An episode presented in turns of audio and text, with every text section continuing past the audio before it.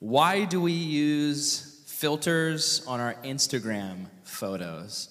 I think if we're honest with ourselves, it's to hide our imperfections. We put on a filter and it makes us look better and it makes us feel better about ourselves. In fact, you can even get, and I doubt any of you guys use these, but there are actually apps out there that make your skin look nicer, So you take a picture of yourself and then you run this app that kind of cleans you up and maybe even makes your face look skinnier or your eyes brighter or takes away blemishes. And we use these things in our society because we're an image-obsessed society where we want to look good. And we become experts at hiding our flaws from one another. But I would even say experts at hiding our flaws from ourselves. Because no one likes to face their own darkness. No one likes to look into the mirror and see, not even, we look in the mirror, we don't like to see imperfections about our face. But even more so, we don't want to look into a spiritual mirror and actually acknowledge the fact that we're sinners. I don't know about you, but I don't like to sit around and think about my sin. I don't like to sit around and think about what a bad person I am without Jesus. But you know what? The scripture is a mirror. And when we read the scripture, it reveals to us the darkness in ourselves. And in today's story, we're going to see Peter talking to a crowd of Jews who need to face the darkness inside of them. And God uses him to speak, and I pray that God uses me right now to speak in the same way, because it's a message that we need today. So just to recap, if you weren't here on Wednesday night, we covered the story of Peter and John healing the lame man. I'm going to read that story right now. Look at Acts chapter 3, verse 1. One day, Peter and John were going up to the temple at the time of prayer at 3 in the afternoon. And there was a man there who was lame from birth, and he was being carried to the temple gate called Beautiful, where he was put every day to beg from those going to the temple courts. And when he saw Peter and John about to enter, he asked them for money. But Peter looked straight in the eye at him. So did John. And Peter said, "Look at us." And the man gave them his attention, expecting to get something in return. Then Peter said, "Listen, man, silver and gold I don't have, but what I do have I give to you.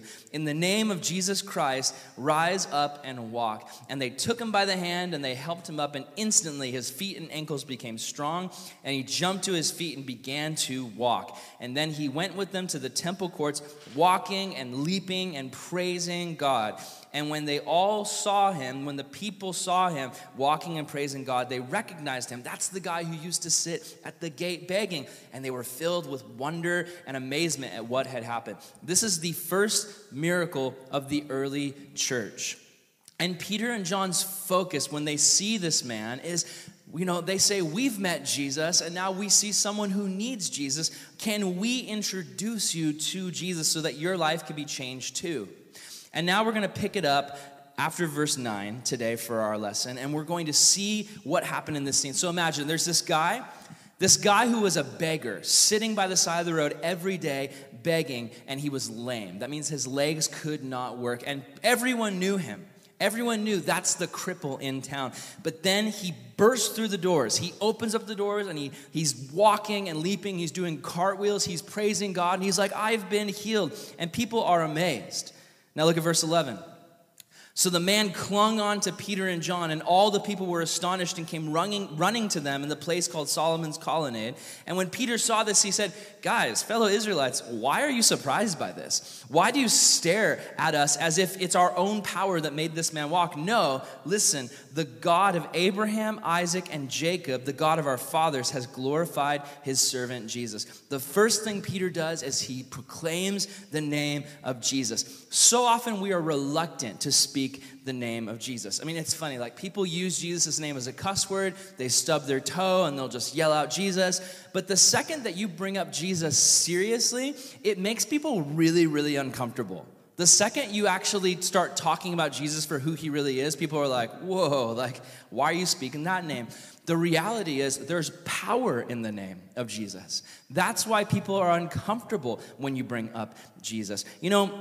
In my life, I spent a lot of it when I was your age with regrets now because I was so focused on spreading my own name. Like, I was so focused on being a class clown. I wanted to be known as the funny guy in class, so I was constantly distracting my friends and cracking jokes.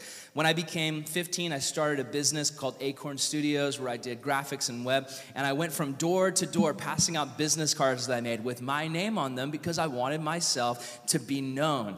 I started another business with my friend John Barger, and we were doing puppetry down in Carlsbad, and I had business cards for that, and I would go on message boards, and I would be like, hey, you should check out this cool new puppet thing we found, and like totally pretending like I wasn't myself, like trying to promote my own material, like, oh, I found this cool thing called Skippy Shorts, you should check it out, and I was trying to promote myself, but in the end, it was empty, because I realized that now, the point of my life should not be about spreading my own name, but making the name of Jesus famous, because I can't save anyone.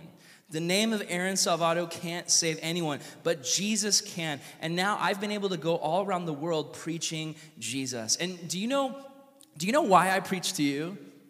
You're like, oh, because it's your job. No, I preach to you so that you can take what you've learned and then you can go and make the name of Jesus famous. Like, I am expecting you as my students to carry these teachings onward in your life, because this is not about you and this is not about me.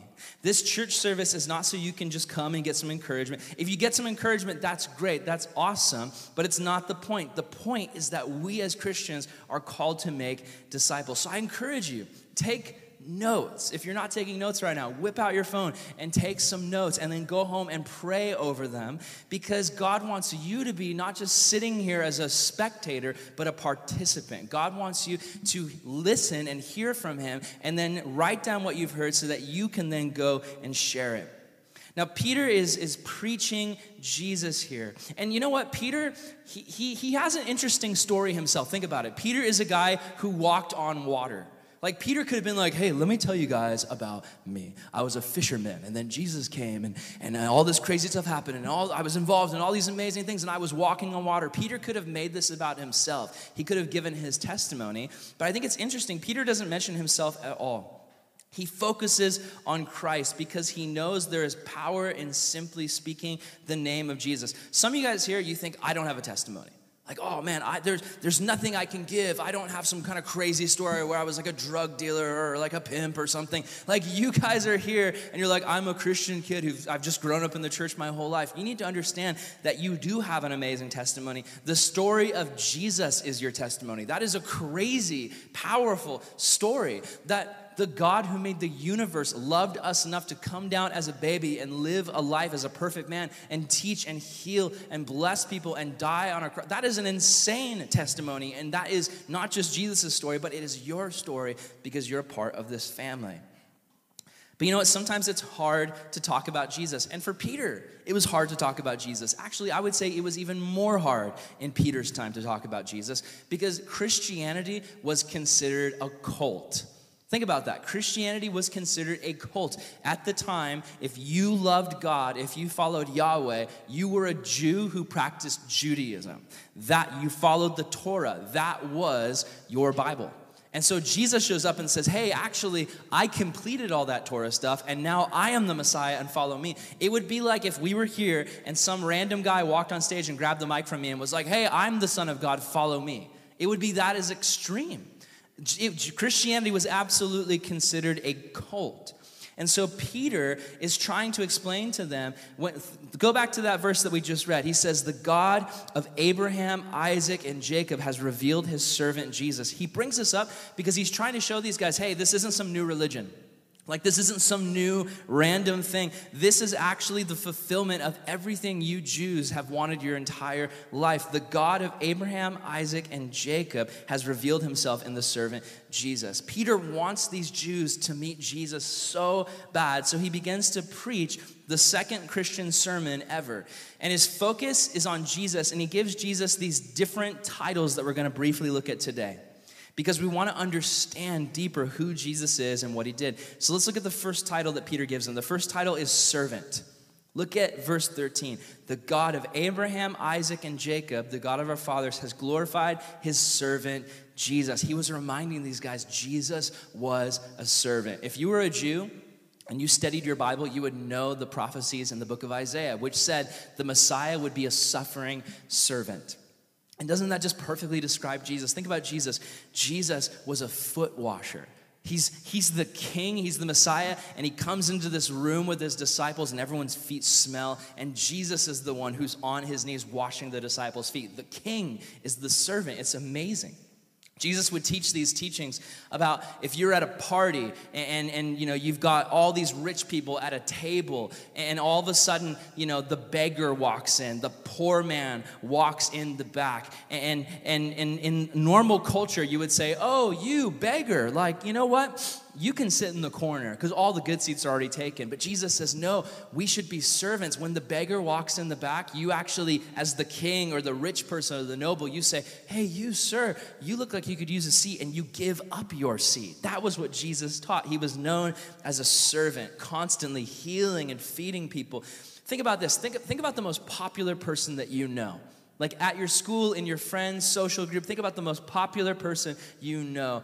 Think about this. Are they seen as a servant? Do you often see the most popular person in school hanging around after everyone has already left, cleaning up trash? Do we see that? Our culture doesn't really glorify the servant. The culture glorifies those who rise to the top and step over other people. Think about it. Who do we want to be? Do we want to be the CEO of the company or the janitor? But Jesus is the one who says, in my economy, everything's flipped upside down. It's the upside down kingdom. And the servants are actually the greatest in the kingdom of God. The next title he gives him is Savior. We see it again in verse 13. Now, you might look at it and be like, oh, well, the word Savior isn't in there. Well, actually, the title of Savior is actually brilliantly wrapped up in the name of Jesus himself. Think about it. The Hebrew name for Jesus is Yeshua or Yahshua. It's actually just basically Joshua. So if you're here today and your name is Josh, congratulations. You actually have the same name as Jesus in Hebrew. So well done. Good on you. But what the name Yeshua or Yahshua means is rescuer, deliverer, God saves. If your name is Josh, that's awesome. It means God saves. And I want to remind you today that Jesus is your Savior. We've heard that so many times. Like we're Christian church kids, we've grown up hearing that. But the reality is we all need a Savior. When we're talking about Jesus, we're not just talking about him as a great teacher or a historical figure. We're talking about him the way his name declares him to be, which is the servant, humble King and Savior of the world. And think about this, as saved people, are we talking about our Savior? Are we speaking about the one who has saved us? I see people all the time speaking about the things that are important to them. If you run into somebody who does CrossFit, you can bet they're going to mention that they do CrossFit within the first 5 seconds. If you run into someone who's a vegan, or a vegan or whatever, you can guarantee that they're going to talk about how they're a vegan. Like if there's food around, it's going to come out. If somebody is into essential oils, you can bet they're going to attack you with some oregano to try to cure your sicknesses. But what about Jesus? Like, essential oils did not save us. CrossFit does not save us. But Jesus saves us. We have been saved. I love what Josh White says. If we are not preaching Jesus, we are not functioning as the church. It's deep. It's convicting. The third title that he gives is holy. Look at verse 14. He's talking to these Jews, and he starts to crank up the heat. He goes, guys, you disowned the holy and righteous one. And you ask that a murderer be released to you. What's he talking about there? He's talking about Barabbas. Remember Barabbas? When Jesus is up there on the stage and Pilate is like, hey guys, this guy has done nothing wrong and I've got Barabbas here who's actually a murderer, so who should I kill? And the Jews are like, kill Jesus, give us Barabbas. Peter is reminding them of this moment. And he talks about how Jesus is holy. That's the title he gives them. What does holy mean? We think of holy as just mere perfection. I've talked about this many times. The word holy in the Bible is not just talking about being perfect. It's talking about being set apart for a purpose. Just like the sun is set apart from the other planets in the galaxy, the sun in a way is holy because it's so different from everything else in our universe. It's bright and it's amazing and glowing and gives us light and life and energy. And when you get too close to the sun, what happens? You're destroyed by the set apartness of the sun, the heat that it projects. In the same way, God is so holy, he's so different from us as humans.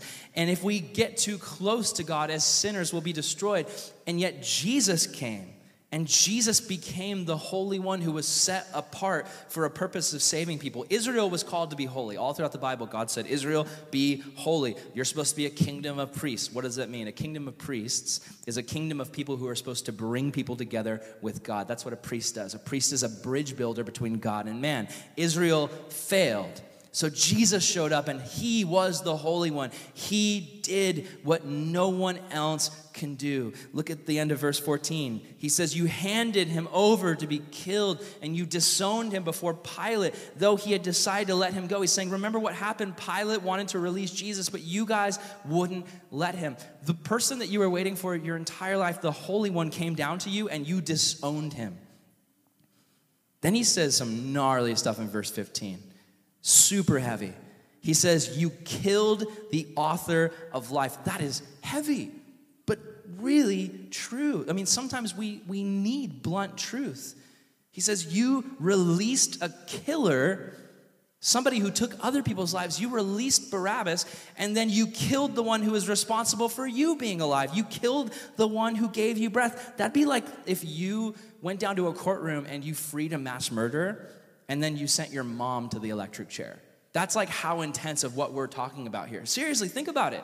You killed, or you let go a murderer, and you killed the author of life. Guys, the reality of all of this, the tough, harsh reality, is that we can judge the Jews here. We can read this and be self-righteous and just be like, oh man, these Jews, like, yeah, Peter's right to preach on them. But the reality is, this message is not just for the Jews in Jesus' day. This message is for all people on earth. We all were involved in the murder of Jesus. How? You're like, I wasn't around back then. Listen, Jesus died for every sin.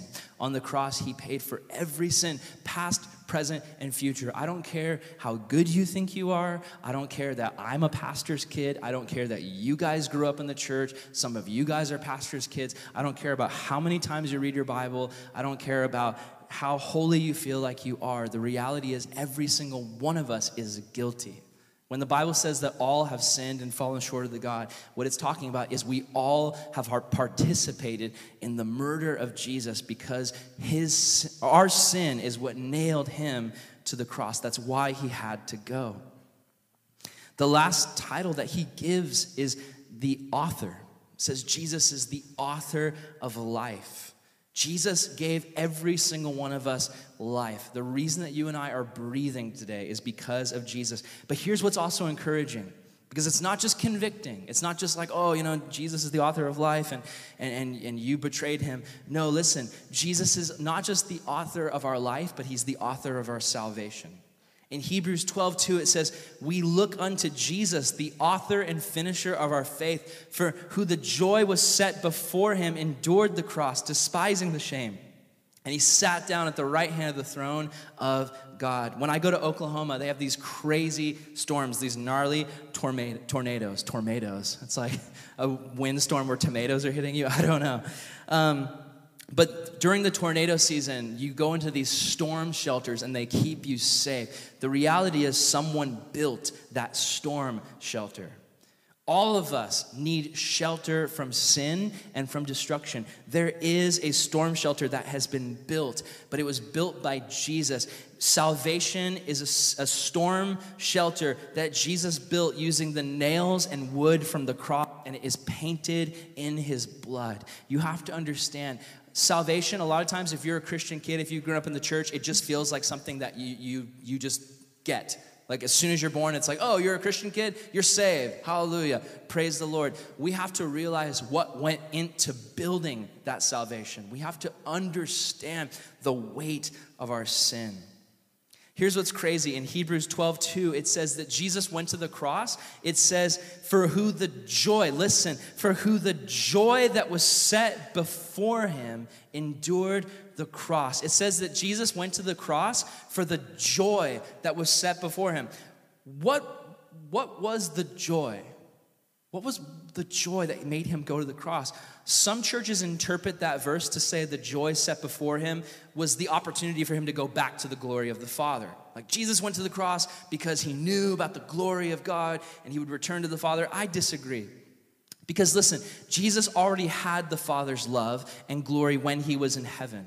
If he already had that joy, why would he even come down in the first place? No, listen, when it says that he endured the cross because of the joy set before him, I believe that joy that it's talking about is you. Jesus loves you. You are his pride and joy. He knew about you before you were even created and loved you. I think some of you guys really need to hear that this morning. Jesus takes pride and joy in you. He loves you so much. I know there's days you don't feel loved by the people in your life, by friends, by people at school, maybe even by relatives. You need to know that on your worst day, Jesus loves you more than you've ever been loved by anyone else in the entire universe. And the insane thing is he loved us so much that even though he knew that we would kill him, he went to the cross to die for us. What kind of father, knows that his kids are gonna murder? I don't know. Here's the thing. I don't have kids yet, but if I was gonna have kids, let's say I got, a time machine, device that could see the future, and I was, getting ready to have, or my wife would be the one, not me. But, she's getting ready to have this kid, but then we see into the future, and it's oh, yeah, at the age of 6, your child is going to murder you. He's going to stab you to death, and there's no way you can change it. I'm sorry. I don't want to sound like a terrible person, but I would just be okay, we're going to put this kid in an orphanage and have someone, if the kid was going to stab me, I'm sorry, you can judge me, but I don't want to get stabbed by a 6-year-old. Have you seen a horror movie where the kid appears in a white robe, in the middle of the room, and they're just hi, Dad, and you're oh my gosh, I don't want to get stabbed by some creepy horror movie kid, so I'd be someone else can deal with that kid, and we'll have a different one. Jesus knew. He knew before making us, he knew that humanity would kill him, and he still made the decision to make humanity. That is crazy, insane love. And that brings me to the main point of this message. And the title, again, is Face Your Darkness. Listen, Peter is making these guys face their darkness. And I think that is God's word for us today. He's saying you guys need to take a long, hard look at yourself and realize that Jesus' blood is on your hands. And in the same way, we don't like to admit that we're sinners, especially if you're a Christian kid. You know what we like to focus on? We like to focus on when people tell us that we're good. When mom and dad are wow, you did a really good job cleaning your room, Johnny. Good job. Oh, wow, great report, A+, your teacher says. We live for those moments. We live for the validation. We live for when people say things that boost our ego, Oh, wow, you have such a beautiful voice. Or, wow, you're so pretty. Or, you're so handsome. Or, whoa, you're amazing on that football field. We love that stuff. We eat it up. We live for validation from other people. You know what we don't like to do? We don't like to look in the mirror when we've sinned and acknowledge it. A lot of times when we sin, we don't even think about it. We just sweep it under the rug. We don't take a moment to acknowledge that that disrespect we just showed our mom. Or that lie that we just told our dad, or that homework we just cheated on, or that thing that we were swiping through Instagram and we saw it and we know we shouldn't have looked at it, but we kept looking. All of these things, we do it so much that we literally just sweep it under the rug and say, I don't want to think about that. I don't want to think about how I'm a bad person. And maybe what we'll think is Jesus saved me, so it's good, I'm forgiven. And we'll think about that. But we won't think about how our sin affects Jesus. When he was hanging on the cross, he was feeling the weight of sins, past, present, and future. We don't like to acknowledge this. We don't like to look at our own flaws. I want to show you guys a clip from a movie. So this is going to be fun. We're going to have movie time in church. But I'm going to show you guys a clip from an epic scene from one of my favorite movies, Les Mis. There's a few of you here in the room that are big fans. The rest of you are going to be like, why is everyone singing so much? I'm going to give you the backstory. There's a guy named Jean Valjean. And Jean Valjean is just a normal guy living in France. And his sister's wife, or whoa, what? No. His sister's son, child. His sister's child is starving. Like their family, they're living in like France during the time of like poverty. And so the child is starving. So he goes out, they don't have any money. He steals a loaf of bread to feed the child. So like he's got the best intentions. It comes from a good heart. He's not a bad guy. He's just trying to help his sister. But he gets caught and he gets sent to jail on a prison ship. And he is a slave, a prison slave, for 19 years doing hard labor. 5 years because he stole the bread. Another 14 years on top of that because he tried to escape. And so at the beginning of the movie, the police release him. They say, you're on parole, Jean Valjean. You can go and live your life, but you know what? You're a marked man. And everyone that you run into is going to know you're a criminal. And he just leaves and he hates everyone. Everybody. He has done 19 years of hard time, and he just is so full of hate, and he's so full of darkness and hatred and bitterness, and he blames everyone for what happened to him. And he's self-righteous in a way because it's like it's me against the world, and everyone else is responsible for my problems, and I'm a good guy, and all I did was steal a loaf of bread, and it's everyone else's fault. And then in the movie, he ends up meeting Jesus in an incredible way, and it just changes the entire course of the rest of his life. And so it's amazing. So let's watch it really quick, and then we'll talk about it, and then we'll be done. So go ahead, Tyler. You can play the clip. Valjean, as a dangerous man, he will be on parole forever. Failure to report means immediate arrest. Be in Pontarlier in 30 days.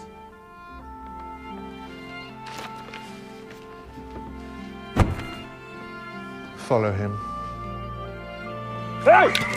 Yeah! Let me see your papers. Let me see your papers. I'll sleep in the stable, please. I'm hungry. Get out.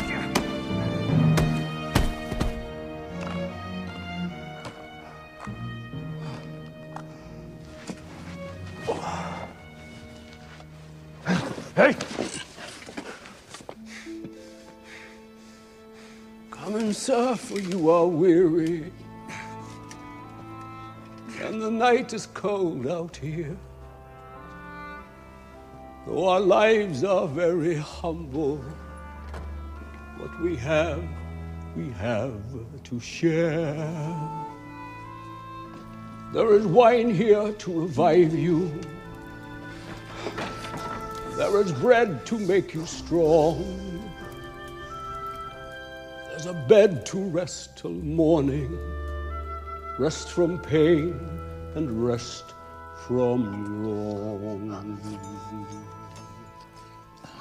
Bless the food we eat today.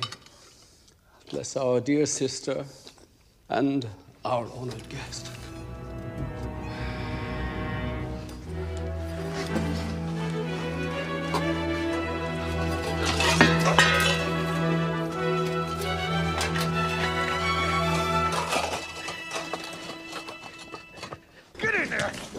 Down.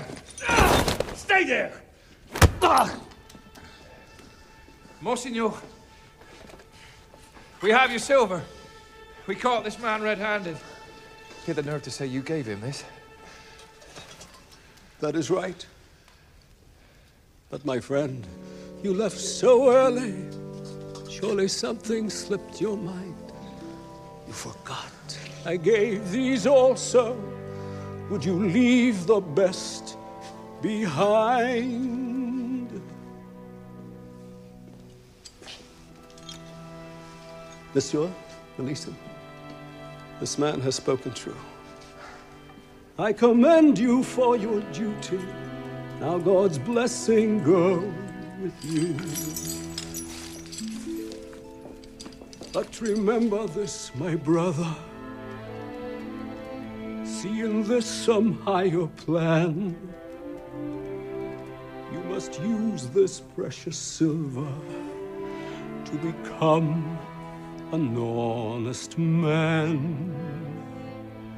by the witness of the martyrs, by the passion and the blood, God has raised you out of darkness. I have saved your soul for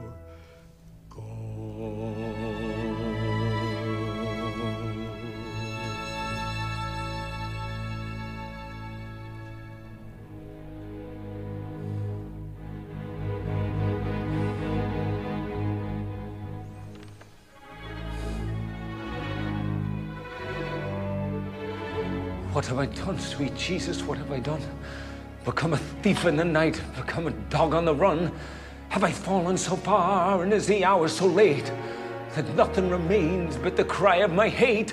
The cries in the dark that nobody hears, here where I stand at the turning of the years. If there's another way to go, I missed it 20 long years ago. My life was a war that could never be won. They gave me a number and they murdered Valjean when they chained me and left me for dead, just for stealing a mouthful of bread.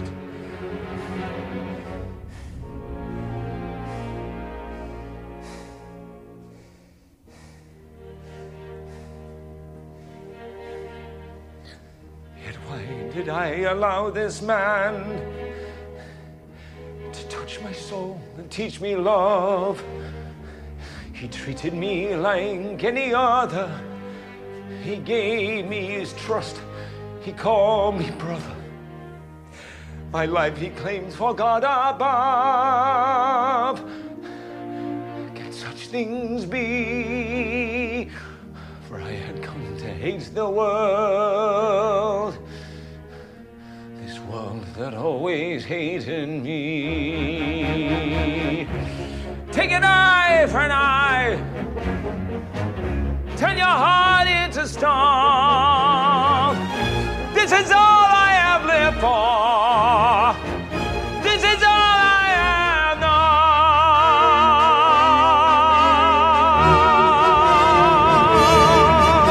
have known. One word from him and I'd be back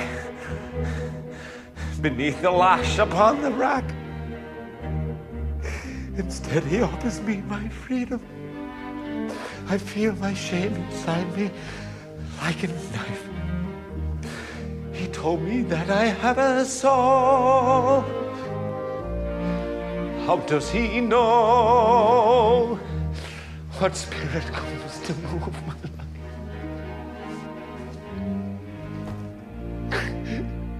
Is there another way to go? I am reaching, but I fall, and the night is closing in as I stare into the void, to the whirlpool of my sin. I'll escape now from that world, from the world of Jean Valjean. Jean Valjean is nothing now, another story must begin.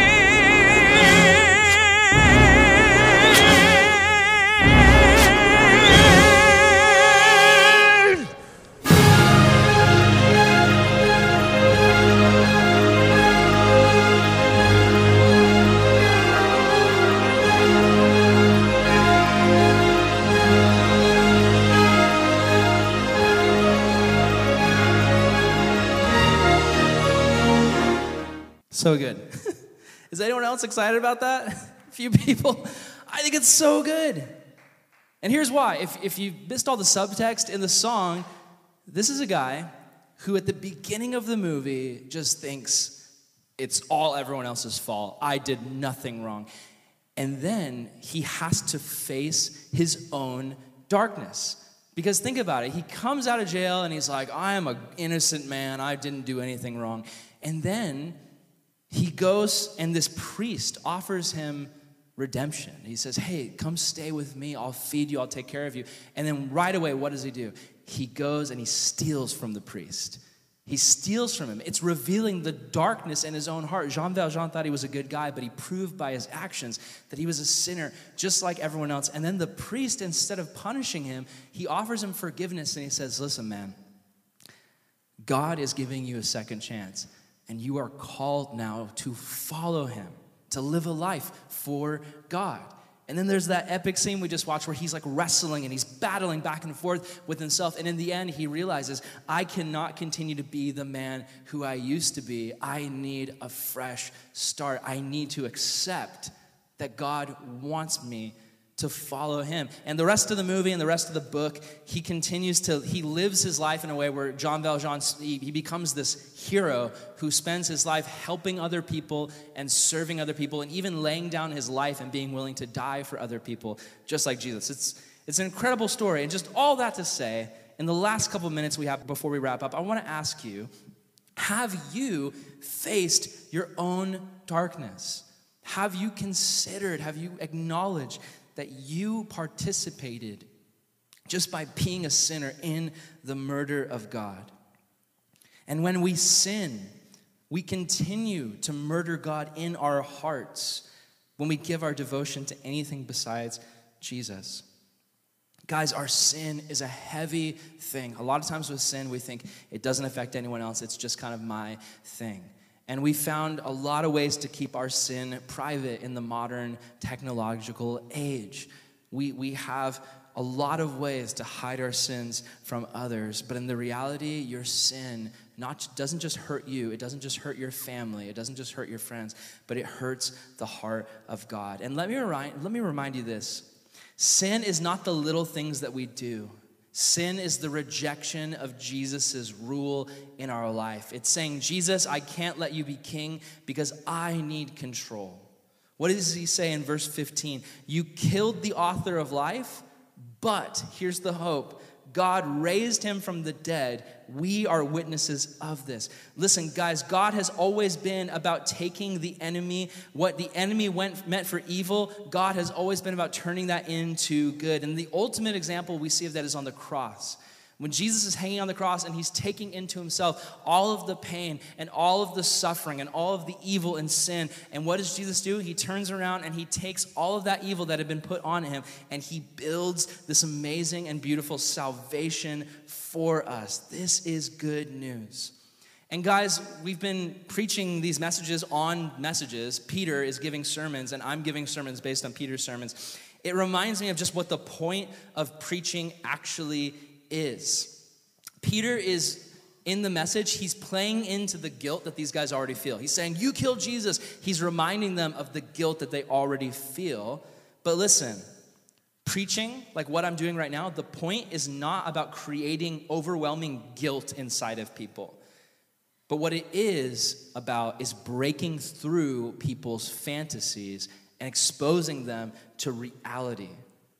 Guys, we constantly live in our own fantasies, believing the lies of Satan. Let me give you some example. Thinking you can lie to your parents and not have it hurt your relationship with them and God, that is a fantasy. But we believe it because the enemy lies to us.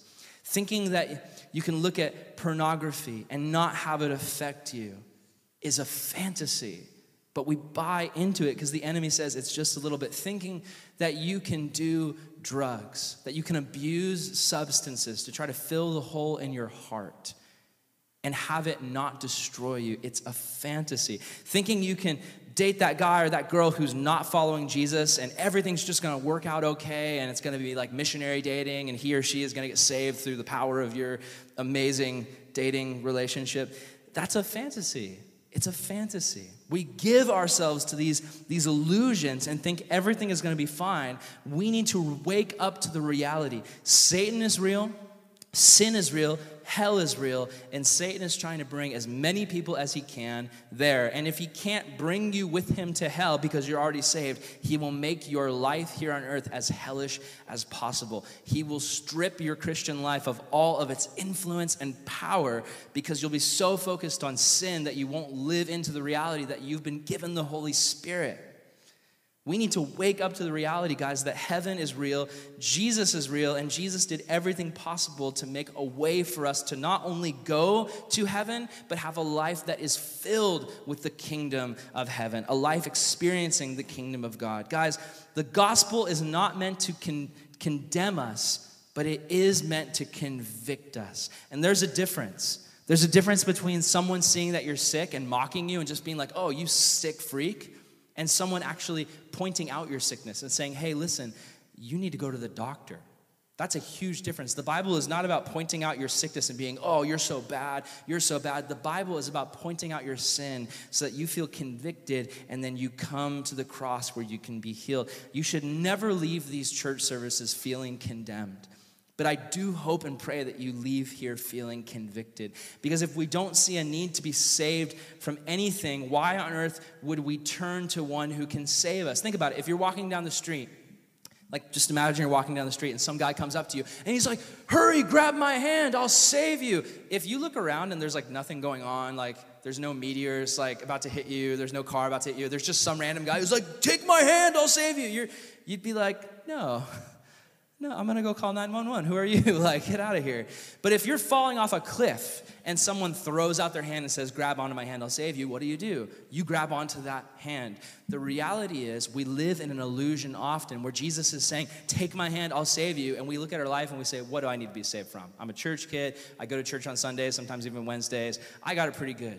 And we don't realize that it's not just hell that Jesus wants to save us from. Jesus wants to save us from ourselves, from the daily sins and attitudes and wickedness that we give ourselves to on a regular basis. Every single one of us, myself included, is at risk of falling into that pit and not even realizing it because we're so blinded by our own self-righteousness thinking, I've got it together. The reality is we never have it together. Jesus always has it together. That is why us messed up people constantly need to grab the hand of Jesus so that he can help get us together. The problem is for many of us, we don't even realize how much we need the Lord. Isn't it sad when someone doesn't realize their problems?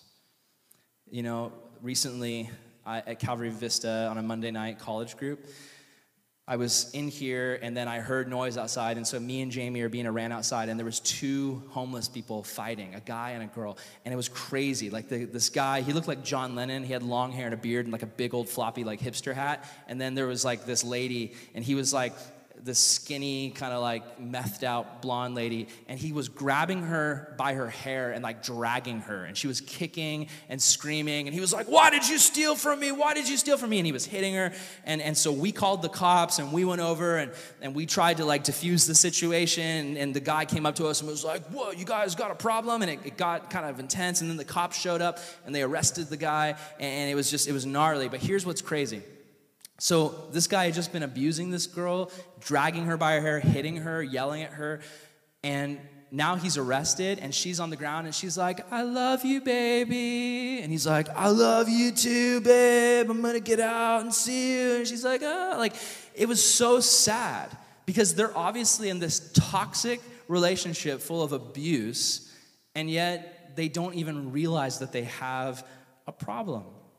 Guys, don't be like that.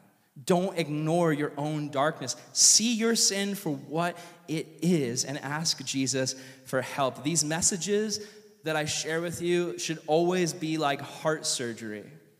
In the message, Peter is making them feel the weight of their sin, and then he offers them the solution.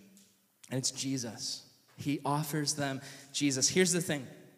You can be here today on a Sunday and not actually know Jesus. You could be here today and not actually know Jesus. Or you can know Jesus, but you can resist all the work that he wants to do in your life. The Bible talks about God being like a potter and we're like the clay.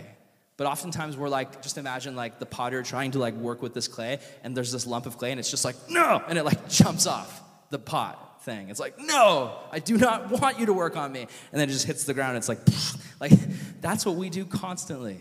God says, I want to work with you. I want to touch you. I want to heal you. And we just dive out and say, no, Lord, I don't want you to work on me. I'm going to finish today by reading a poem by Keith Green. You guys know I'd like to quote Keith Green. Here's a Keith Green quote or poem called Soften Your Heart. I'm going to read it now. So many times I've tried to tell you, but I don't think you've been listening. There's nothing that I want to try and sell you because his love is free. You're so proud of saying that you're a seeker, but why are you searching in the dark? You won't find a thing until you soften your heart. The message is oh so very simple. You've got to be like a child to see, because Jesus said, let the little children come unto me. You try to make things so complicated, but you really don't have to be so smart. You won't learn a thing until you soften your heart. If just this once I could show you your empty life, I know you would follow him right now. Well, I know it sounds just too good to be true, but if he lives in you, you'll never die. You'll live forever. You tell everyone to keep on smiling. Your outlook on life is so positive. But deep down inside, you're searching for a reason to live. Like everyone else, you're scared of dying, but the power of death has been blown apart. And you'll live forever if you soften your heart. Guys, you can be here today, and you can be, there might be some of you guys here today, and your heart is hard, and you don't know Jesus. And maybe your parents force you to come, or I don't know why you're here. But you know, you're here and you're like, okay, I like this community, or I like the coffee and I like the food, but I'm not on board with Jesus. Jesus is saying to you, listen, soften your heart. Did you know that if you give God just an inch, he'll take miles and miles? If you just say to God, Lord, I don't 100% know what this is all about, but I want to trust you. I want to put my faith in you. If you give him, just, Jesus says a mustard seed worth of faith can move mountains. I encourage you today, if that's you, soften your heart to the Lord and open yourself up to what he wants to do. Some of you guys here are saved, but you have hard hearts. You're saved, but your hearts are hard, and there's things in your life that God wants to do. But that means he's got to take some things away from you, some things that aren't good. He's got to stretch you. He's got to grow you, and we don't like change. We don't like growth, and we don't like giving up our sins, because our sins often is where we find comfort. Jesus says, hey, that stuff's poison, and I love you, and I want to take away what's poisonous and give you what's life-giving. If you're convicted today, I want to ask you to respond to that. And if your heart is hard, I want to just simply say, allow Jesus to soften your heart. Because the way that Jesus reacts to human guilt is with love and grace and a way of escape. Lord, I just want to pray for these students right now, that you would help them to understand that you are calling them to repentance, to recognize that they need a Savior. God, I just think of little kids and how when they are eating, you know, chocolate cake or something, getting it all over their face, what does that kid do? The kid turns to their mom or dad, and the mom or dad takes a rag and lovingly cleans off the face of that baby. God, as humans, we mess up and we make so many mistakes, and we think that we have to fix those mistakes ourselves. We think that we have to go and clean up our life, but really what repentance is it's us turning to you, facing you like that child just faces the mom or dad, and allows you, Jesus, to clean us up. I just pray, God, I know that in my own strength, I can't do anything to convict people, and we don't have in this group fancy lights or a band with emotional music playing in the background, making things super dramatic, but we don't need that stuff, God, because I know that as limited as my words are, and as much as I feel like everyone in this group has heard me teach a million times, God, I know that it's not me speaking right now. It's you speaking by your Spirit. So I just ask, Jesus, that you would soften hearts in this room. Help people today to turn from their sin. Help them to leave today changed. Help them to repent and realize, God, how much they need you, how much they're loved by you. God, help them to to repent from their ignorance of who you are and help them to open up their eyes. If there's people here who have a wrong idea of you, Jesus, if they think of you as a God who just wants to ruin their fun and crush their dreams and control their life, help them to realize that you are the God who literally died for a friendship with them. You died, God, to show them how much you love them. Help them to realize that. Soften their heart and turn to you. We love you, Jesus, and we ask this in your name, amen.